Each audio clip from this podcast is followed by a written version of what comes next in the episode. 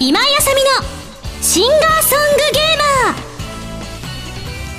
皆さんこんにちは。今井あさみの SSG この番組はファミツー .com 初のウェブラジオとして毎週土曜日に更新しております。歌とゲームをテーマに私今井あさみがお送りするギュッと詰まった内容になっていますのでじっくりたっぷり楽しんでってくださいね。というわけで煩悩の108回目でございます。今台本にすごいことが書いてあって驚きました。黒丸がねピョキってしてあってその後にねこれみおちゃんが台本書いてくださってるんですけどついにライブ1週間前ですって書いてある。まあもちろん今この撮ってる現段階のこの時間軸ではまだ1週間前ではないんですけれどもあらどうしよう。どうなってるのかしら1週間前の私。いやーこういう時こそタイムトラベルしたいですよね。1週間前の私がすごく自信満々なのか逃げ出したくってクピーってなってて後ろからみんなから羽交い締めにされてるのかどっちかっていうのが知りたいですけれども。ね皆さんは知ってるのかもしれないですね。今私どんな表情してますか？ぜひ教えてください。あ後でね、あの、ミュージックパズルのコーナーでもちょっとね、いろいろお話をしていこうかななんて思っておりますので、お楽しみに。それでは、普通と紹介したいと思います。えー、こちらは、あまつさんから頂きました。ありがとう。今井さんこんばんは。こんばんは。あまつと申します。どうも今井です。早速ですが24日の秋葉原でのチャリティーイベント参加してきましたありがとうございますえ募金自体は何度かしていたのですがこういうチャリティーイベントは初めてだったので少し緊張してしまいましたけれど当日はそんな不安を突き飛ばすかのような改正でしっかり募金も救援物資もお渡しすることができました。自分としてはとてもいい経験ができたと思っており今後はこういったチャリティーイベントに参加していきたいなと思いました。というわけでね。え PS イベントにいらっしゃっていた出演者の方でやはりというかなんというかジョイマックスさんだけが凄まじい存在感を漂わせていたことをお伝えしておきます。かっこ笑いと。これあれですね UDX さんの方のイベントに来てくださったんですねありがとうございました私も実はあのいわゆる募金を集めるチャリティーイベントっていうのは人生で初めて参加させていただいて本当にあの初めて参加させていただくのが日にちが同じだったってことで本当にびっくりしたんですけれどもあの両方に少しずつあの出演させていただきまして参加させていただきました。本当たくさんの方が来てくださって初めのうちはねあのどのくらいの方が来てくださるんだろうってね本当あのみんなでドキドキしてたんですけれども本当どちらも多くの方がこう善意を寄せてくださってねあやってよかったなって本当心から思いました。今回ね主催してくださった方がおのおのいらっしゃるんですけれども本当にやっぱり熱い思いがあってあの今回やりませんかってお声がけしてくださったので私としても参加できて本当に良かったなと思いました。これからもねちょっとあのはあのなんて言うんでしょうね。こう初めてだったのであのどういう気持ちでそこに立っていたらいいんだろうかって不安な気持ちも私もあったんですけれどもあの来てくださる方のお顔をね一人一人見てるとなんか妙にテンションがうわーって上がっちゃって後であの取材にねあのファミツドットコムさんが来てくださったんですけれどもその写真を見てた時に完全に私すごい満面の笑みすぎて自分の目が細目になることを何も厭わないような感じのねあの自分の写真に大爆笑してしまいましたけれどもね。はい。なので、これからも機会があれば、どんどんね、積極的に参加していきたいなと思っておりますので、もしね、参加できる余裕のある方、そしてね、お時間のある方いらっしゃったら、そこでまたお会いできたらいいですよね。本当ありがとうございました。まあ、この場をお借りしてね、あの、文化放送さんの方では、あの関智和さんがお声かけしてくださいまして、今回参加させていただいて、え UDX さんの方では、あの、私も出演させていただいていた、あの、一狩り行こうぜのメンバーがね、総勢集まっていて、あの、私も参加させてさせていただいたのでこの場をお借りしてお礼を言いたいと思いますあまたぜひこの機会あれば、えー、お声掛けいただければと思いますのでどうぞよろしくお願いいたしますはいはい、それでは次のメール紹介したいと思います。ハンドルネーム、とある FE の、これ緑風さんでいいのかな？ありがとう。ミンゴソーさん、こんにちは。こんにちは。先日とある Wii のゲームをやろうとしてゲームのディスクを入れてみたところディスクを読み込むことができませんでした。何度やってもできなくって諦めてしまいました。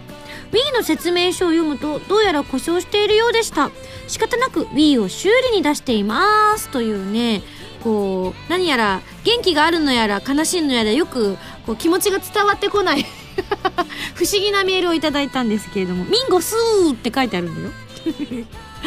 あでもねとあるさん。これはあれですよ。私もつい先日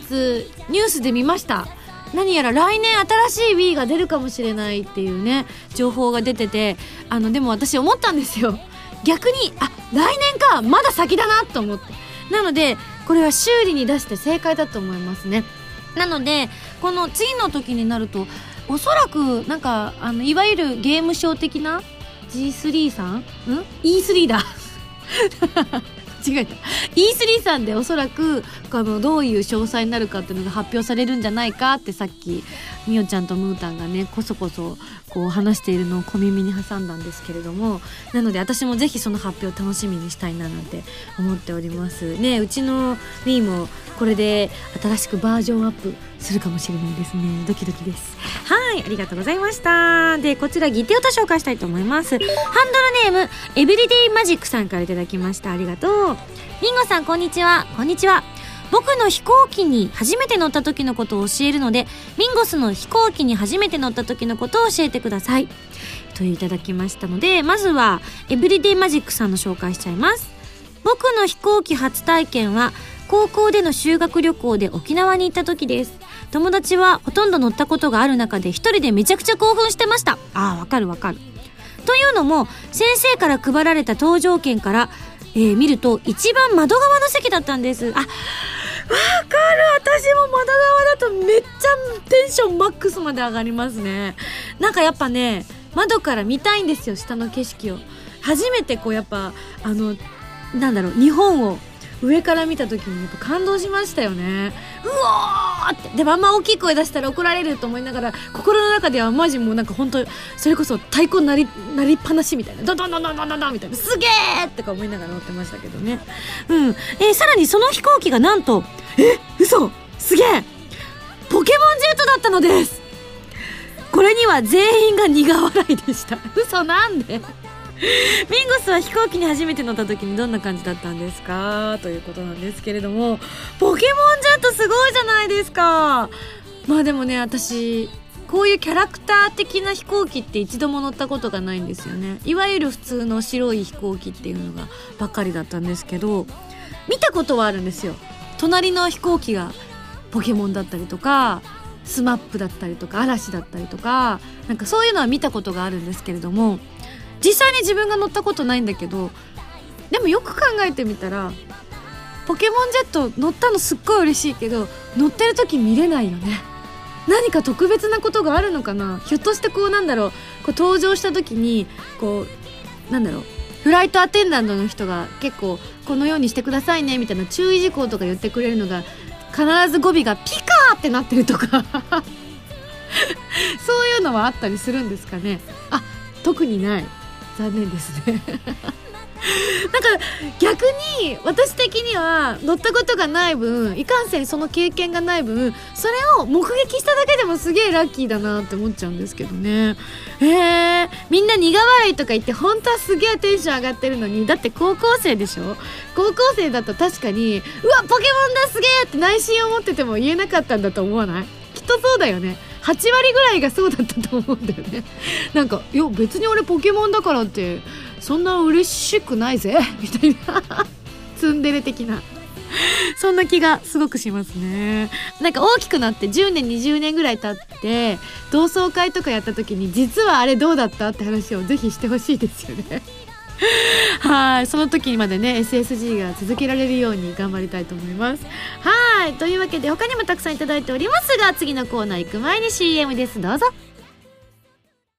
皆さんこんにちは。アートリー・ベインのベインです。私たちのセカンドシングル「ラストジャッジメント」が好評発売中です。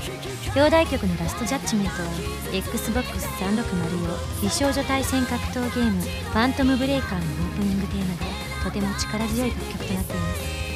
カップリング曲の「迷いの森」は Artery Vein 初のノンタイアップのオリジナル楽曲とても Artery Vein らしい曲となっています。皆さんたくさん聴いてくださいね。今井麻美6枚目のシングル「遠来」が5月25日に発売決定です。この曲は XBOX360 用ゲームソフト「エバーセブンティーンのエンディングテーマでとてもしっとりとした懐かしさを感じられる曲です。カップリングは PSP 白衣性恋愛症候群のオープニングテーマで「思いの羽アンジェリック・ホワイト」となっています。こちらはキラキラした感じの曲ですよ。皆さんぜひたくさん聴いてくださいね。ファミセンこのコーナーは、ファミツー .com 編集部から派遣された、パタパタパタポンのみおちゃんがおすすめするゲームを、真のゲーマーを目指す私、今井あさみが、実際にプレイして紹介するコーナーです。前回の指令書に書いてあったおすすめゲームは、ソニーコンピューターエンターテインメントさんから発売中の PSP 予ソフト、パタポン3でございます。いや、私、今回初めて、前回のあの、指令書いただいた時に、え、パタポンってどんなゲーム？なんて言ってたぐらいだったので、どういうゲームか、あの、分かってなかったんですけれども、実際今、プレイした直後なんですけれども、もうすでにあの音楽が頭からこびりついて、離れません。多分、スタッフ全員そうだと思うんですけれども、もう脳内がずっと、パタパタパタ、ポン、ポン、ポン、パタ、ポン、チャッカチャッカ、ドン、ポンって言ってますからね。すごいですよね、この、なんだろう、すり込み的な感じ。これは、あの、まだ私始めたばっかりなんで、ちょっとヘタっぴーだったんですけれども、かなり、あの、ハマってきたら、何も見ずとも押せてくるのかな、なんて思ったりしましたけれども、もちろん皆さんプレイ動画の方見ていただいてるとは思うんですけれども、どんなゲームかというのを改めてご紹介させていただきます。えー、プレイヤーは、ヒーローとなって、パタポンと呼ばれるキャラクターを操り、悪しき者と戦っていくというゲームなんですね。パタポンを操るのに必要なのはリズムに合わせた音ということで、四角、×、三角、丸の4つのボタンを組み合わせると様々な命令が出せるという風なゲームなんですね。例えば、進めっていうと、さっきから私がずっと言っている、パッタパッタパッタポンと、四角、四角、四角、丸って押すんですね。そうすると次の小説で進めっていう号令を出されているので、進んでくれるんですよ。で、次の小説はまた命令をするわけです。で、攻めろ、攻撃しろだと、ポン、ポン、パッタ、ポンなので、丸、丸、四角、丸って押すわけですね。そうすると、シカン、シカン、シカンと、ミンゴスは槍だったので、その槍がズコーン、ズコーン、ズコーンとこうね、攻撃してくれるわけでございます。そして、守れだと、チャッカチャッカパッタ、ポンだったんですけれども、ミンゴスはほとんど使いませんでした。やっぱり攻めていかないとね。そこまでまだ脳が回りきってなかったってのもあるんですけれども、多分あの動画を後で改めて見てみようと思ってるんですけど、多分一回試してみたぐらいで、もう守りとか何それ美味しいの状態でいったかと思います。で、で、今回3になってからはヒーローやパタポンが様々なクラスにチェンジしたり、武器、防具を取り替えたりと RPG 要素が大幅に増えたのも特徴の一つということで、今回3なんですけれども、実は私このゲームを遊ばせてもらうっていうのがね、指令書が来た時の翌日か翌々日ぐらいにですね、あの、現場でパタポンを遊んでらっしゃる方がいたんですよ。だから、ああそれ私が今度紹介させていただくゲームだと思って、わあ、すごいすごいすごいって見てたらね、あの、え、これ今度出るやつでしょ？パタポン3でしょ？って言ったら、うん、違うよ、パタポン2だよ。って言われて、え、なんで2やってるんだろう？と思ったら、2から3に引き継ぎができたりとかするんですよね、データが。なのでぜひね、2今まで遊んだことある方はね、一度もう一度こう取り出してみるといいんだろうなと思ったんですけれども、あともう一つ理由があったんですね。なんとまだ発売前だったんですね。なので、なんか一足先に遊ばせていただくのはちょっと申し訳ないなと思いつつ、ニヤニヤニヤとしながら、こう、あ2やってるんだみたいな感じで、ちょっとね、優越感に浸っちゃったりとかしましたね。SSG やっててよかったなんて思いながら。はい。で、ほんとね、あの、すごく、最初ね、え、どうするんだろう？ってね、え、これどう進めたらいいの？なんて思ったんですけれども、本当始めてみたら、体験してみたら、もう本当一目瞭然というか、すぐわかりますので、ぜひ皆さんも一回やってみてください。でね、このゲームが私一番好きだなって思ったのが、もうね、キャラの口調がとにかく可愛いんですよ。どっちにしても。味方にしても敵にしても、みんななんか個性がすごくあって、だからといって、こうなんだろうな、こう、いい意味でこびてない感じがすごいんですよね。なんか、いっかったーみたいなのとかもついついね、言葉に出してしまいたくなる。多分これ声優だからじゃないと思うんですよね。多分みんなも読んでるとついついね、口にしたくなると思います。で、さっき私、この番組の映像の中ではやらなかったんですけれども、あの、自分もストーリーをちょっと進めてみたんですけど、で、あの、敵がですね、俺たちは燃えるような赤組だお前たちはくすんだ青だみたいなことを言われるんですよ。何？みたいな。負けないもんねみたいな感じですっごいやる気が入って、あの、絶対負けないと思ってね、パタポンたちと一緒にね、うわーって攻めていったんですけれども、あの、気がついたら負けてたね。どうしてなんだろうと思って。まだまだちょっと私のリアルスキルが足りてないなと思ったのでね、やり込みたいなと思ったんですけれども、まああの、やっぱりね、ちょっと先に一人用で少し慣れてみるといいかもしれないですね。で、今回あの私たちはもうほんと最初に始めたばっかりなのにマルチプレイをやらせていただいて、それはそれですごくね、サバイバルな感じがしてすごく面白かったんですけれども、何やらね、SSG スタッフがどこどこと倒れていってしまって、え、ちょっとゲームを紹介したりとかするような会社に勤めてる人がそんなんでいいの？みたいな。上司が見てたらなんか言われちゃうよとか思ったりもしたんですけれどもね。みんなの方がきっと上手なんじゃないかななんて思ったりもしちゃうぐらいでしたね。なんか今すごく不満そうな顔をして。動画でねあの一番活躍できなかった方はあのパシリというかこういろいろ何か買ってきてくださいよふひひひひって言ったら「行きますよ」って言ってたのでね、うん、何買ってきてくれるのかななんて楽しみにしてるんですけどね。偉い人なんですけどね。今回指名されたムータンはねプロデューサーっていう肩書きなんですけどね。おかしいですね。はいはい。そしてですねえー、マルチプレイ協力のほか、対戦も可能ということで、みんなで集まって遊ぶアドホックモードのほか、インターネットを通じて離れた人とも遊ぶことができる、インフラストラクチャーモードにも対応しています。言えた。ドキドキしたこれね。すげえかっけえインフラストラクチャーモード。インフラストラクチャーモード。うん、なるほど。インフラストラクチャーモード。おー、かっこいい言えたイエイイエイ声優だっつーのみたいな。えー、リズムに気を取られてね、思い通りの命令ができなくなっちゃったりとかするもどかしさなんかはあるかもしれないんですけれども、やっぱね、これ、あの、体に染み込んでからが絶対楽しいなと思ったので、ぜひ皆さんも、その染み込むぐらい遊んでいただけたらいいなと思います。またね、ちょっと、あの、電車の中で、こう、ふんふんふんって遊ぶのにもすごくぴったりなのかななんて思ったりもしますので、リフレッシュにもいいんじゃないかななんて思ったりしました。はい、というわけで、ぜひ皆さんも遊んでみてください。そろそろ来週の指令書開封したいと思います。次なんだろうな。よいしょよいしょ。じゃん指令書ミンゴスさん、こんにちは。こんにちは。ミンゴスさんの好きなゲームといえば山ほどありますが、中でも、駅ありって有名な逆転裁判シリーズは特に好きなゲームですよね。はい、好きでございます。ならば、このソフトをスルーするわけにはいきません。逆転裁判の生みの親、匠修さんのオリジナル新作、ゴーストトリック、あ見たことあるぞ、これは。おーというわけで、次回はこのゴーストトリックに挑戦してもらいますよ。きっと壮大なトリックに引っかかってもらうことになると思います。にひひひひ。それでは頑張ってね、謎の司令官、みおちゃんより、ということで。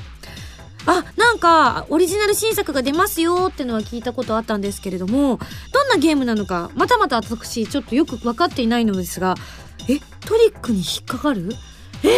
どんなゲームなんだろうワクワクする。はい。というわけで、すごくやっぱあの、匠修さんといえば、いろいろ練り込んだゲームを作るというのでね、やっぱこう、腕のある方だというイメージがありますので、こちらもぜひ期待したいと思います。それでは来週のゲームはゴーストトリックに大決定。以上、ファミセンのコーナーでした。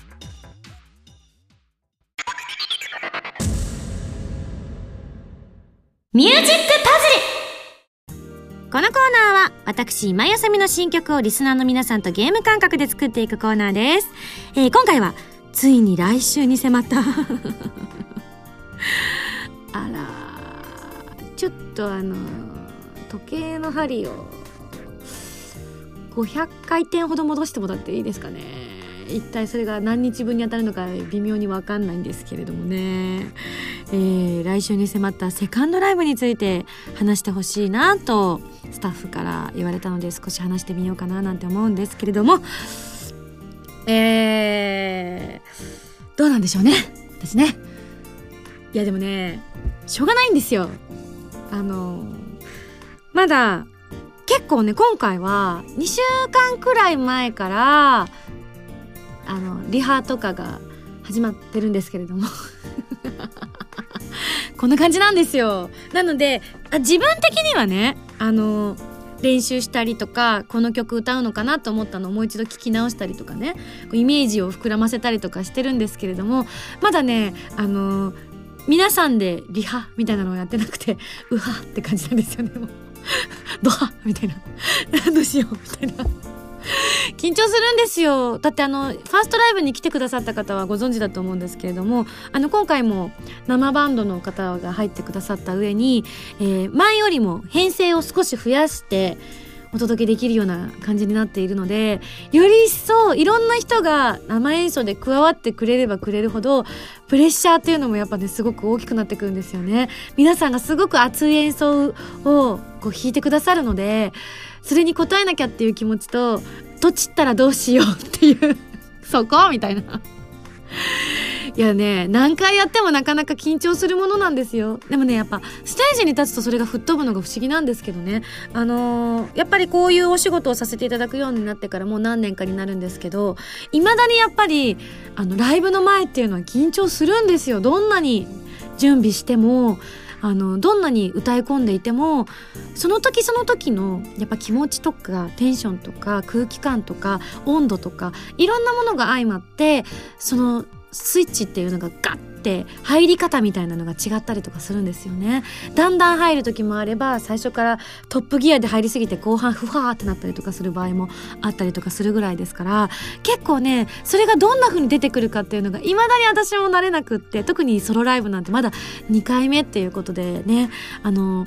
経験も浅いのでどんな風に自分がなっていくのか楽しみなんですけどもね。ほんとソロライブの時もすごいドキドキしてたんですけどいざ幕が開いてみた瞬間の自分のあの生き生きとした表情がね見えないのに伝わってくるんですよね。絶対私満面の笑みなんだろうなって分かっちゃうぐらいに自分がもう筋肉がねあの終わった後痙攣するぐらい笑ってましたからね。どんだけ使ってるんだ眼筋って思ったんですけれども。それぐらいやっぱりすごくテンションがガーって上がって楽しくってしょうがなかったのでやっぱこの直前っていうのは緊張するものだなとは思いますね。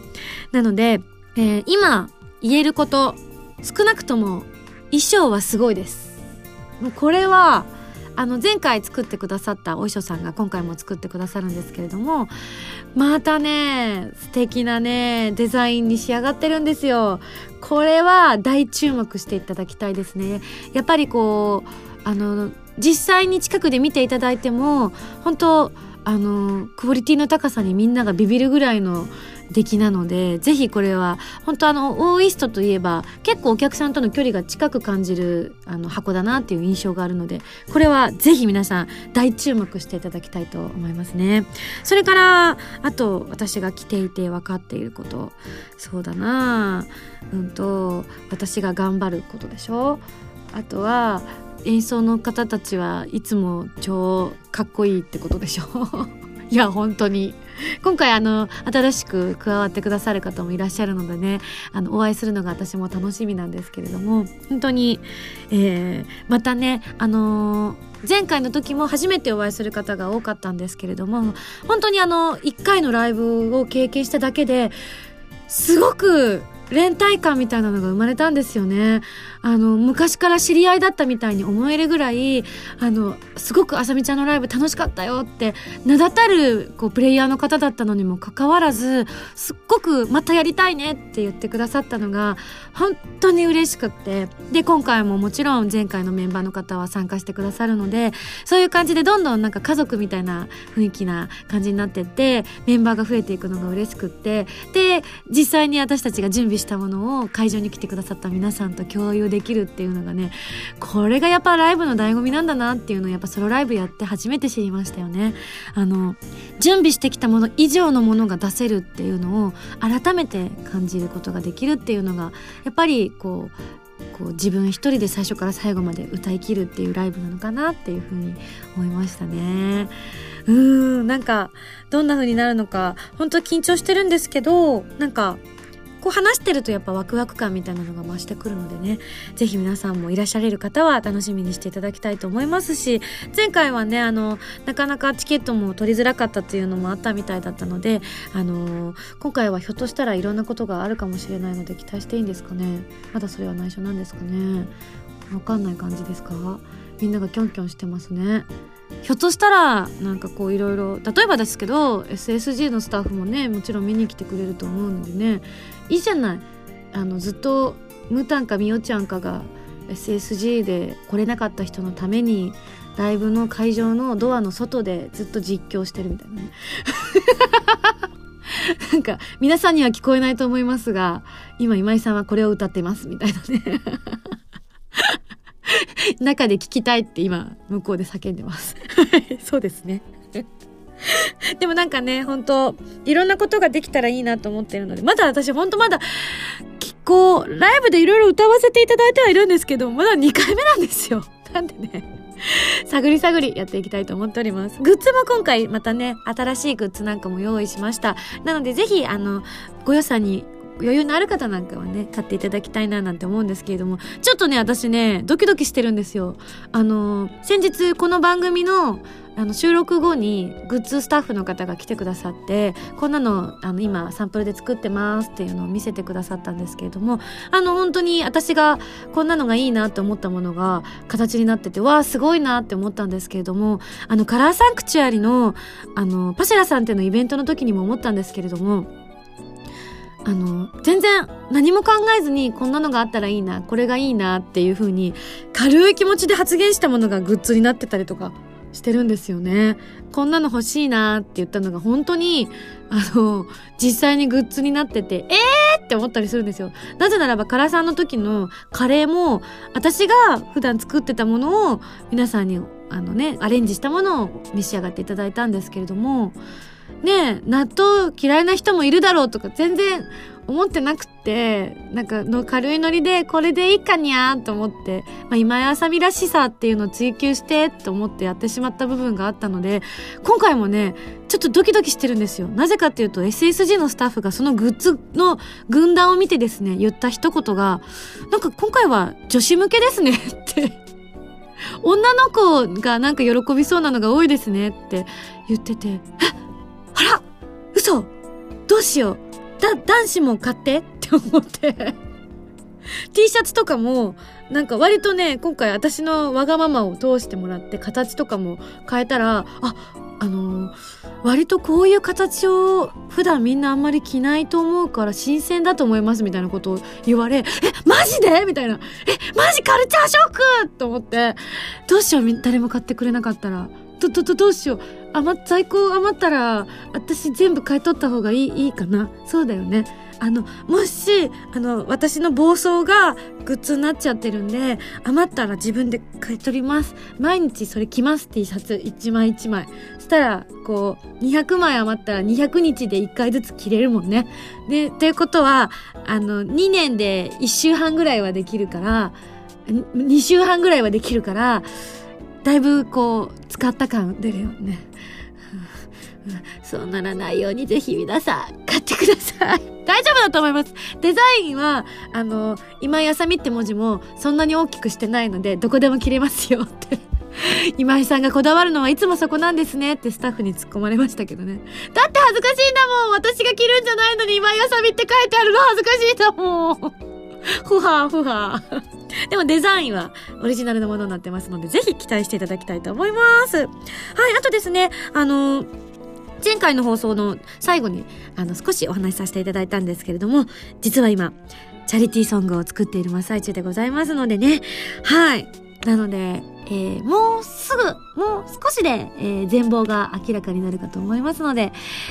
というのも私が作詞をしたら大体出来上がるという段階まで来ておりますのでぜひ皆さん、えー、期待しないで、えー、曲は曲のクオリティは期待しないで一緒に共有してくださったら嬉しいなと思います。私の初めてなので初めてを受け取っていただけたらいいなと思ってます。ああ、ドキドキする、緊張するよなので、えー、チャリティーソングなので、本当にあの、皆さんのお気持ちで結構ですので、あの、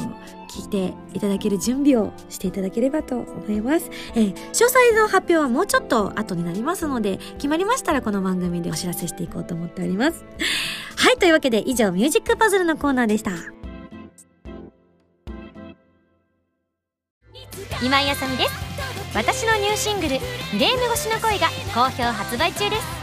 フレーム越しの恋は私も出演している OVA「メガネな彼女」のオープニングテーマでとっても爽やかな楽曲となっています。カップリングの夢のまほろばは大人っぽい私の違った一面を見せる楽曲となっていますよ。そして今回のシングルにはボーナストラックとして昨年末に行ったファーストライブより「シャングリラライブバージョン」を収録。ぜひ聴いてくださいね。ウェブラジオ今井あさみのシンガーソングゲーマーボーナスステージシリーズ第3弾。今回はミンゴスと SSG スタッフ揃って沖縄ロケに行ってきたんだって。琉球音楽をテーマにした新曲に加えロケの模様を余さず収めた DVD を収録。初回生産分は撮り下ろし写真満載の32ページブックレット付きです。今井あさみの SSG 沖縄ステージ6月15日発売です。メンソーレ沖縄。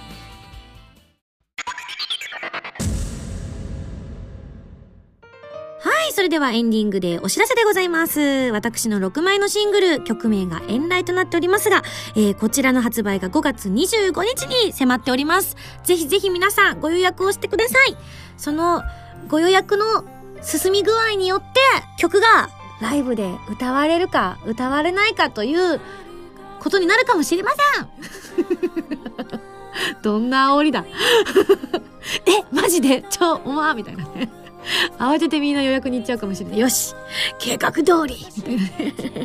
なので、ぜひぜひ5月25日、えー、買っていただけたら嬉しいと思っております。そして、アトリー・ベイ社のセカンドシングル、ラストジャッジメントが発売されました。メール来てましたね。えー、こちら、山川さんから頂きました。ありがとう。ラストジャッジメント買いました。とても疾走感のあるかっこいい曲で、 Artery Vein さんらしい曲だなと思いました。これから家でヘビロテさせていただきます。と、ベインさんにお伝えください。といいたので、立ってよ、ベインさん。あ、今ガラスの向こうで微笑んでます。よかったよかった。よかったね、ベインさん。みんな喜んでるよ。はい。なので、ぜひまだという方、聞いてみてください。えー、そして SSG のボーナスステージシリーズ第3弾、今休みの SSG 沖縄ステージが6月15日に発売されます。ミュージックパズルで作った琉球楽曲の収録に加え沖縄ロケの模様を収録した DVD も同梱されます。初回生産分は32ページのブックレット付き。ぜひ予約をお願いいたします。高坂さんからねメールも来て、えー、沖縄ステージといえば店舗特典の発表されてましたね。クリアファイルとブロマイドの写真で着ているのは沖縄のお着物なんでしょうか。お団子頭に三振を持ってる姿が普段とは違う印象で素敵でした。ということでね。そうなんです。そういったものもねお店の店舗さんによってはいろいろありますのでぜひこちらもご予約していただければゲットしていただければ嬉しいなと思っておりますのでもちろんねあの初回生産分の32ページブックレットにも取り下ろしの写真なんかもありますので期待していただきたいと思います。特に沖縄で出会えた友人たちに次ぐ買ってみて。そして苦情があれば SSG までメールをください。というわけで、はい。来週はもう、ライブですね。ドキドキーみたいな。まあ、あのー、あまり気負わずにね、楽しんでいけたらいいなと思っておりますので、ぜひ皆さんもいらっしゃる方もですね、楽しみを、こう、重点を置いて来ていただければいいと思いました。ただね、セットリスト見てると、私結構、あの、さっき分けてみたんですよね、スタッフで。明るめの曲か、暗めの曲かって分けていくとね、今井あさみ結構暗めの曲が多いですね。あなるほどなと思いながら。はい、あこれがカラーなのかなってやっぱこれだけ曲数が増えてくると感じたりとかしますね。なので盛り上がれる曲は目いっぱい盛り上がっていただきたいと思います。私の曲って割とみんな「うおー!」とか「ふうふう!」とかいう曲少なくてね皆さんひょっとしたらストレスが溜まってるかもしれないんですけれどもぜひあのこれはいけるぜって思った時にはガツガツ参加してきてください。それがライブの醍醐味ってもんですよ。ぜひよろしくお願いいたします。はいというわけで番組では皆さんからのメールを募集しております。普通歌ギテ歌など各コーナー宛に送ってください。宛先はファミツドットコムの応募フォームまたはホームページに書いてあるアドレスからメールで応募する際は題名に書くコーナータイトルを本文にハンドルネームとお名前を書いて送ってきてくださいね。次回の配信ははあ2011年5月14日土曜日ライブの前日です。はあドキドキする。どうしよう14日の日に SSG が更新されなくなっていたら今井さんがプレッシャーに負けて逃げたかもしれないみたいな噂が流れるかもしれないね。なので絶対にこの日はどんなことがあろうと収録をきちんと放送したいと思います。はい。それではまた来週土曜日に一緒に SSG しちゃいましょう。お相手は今井あさみでした。バイバイ。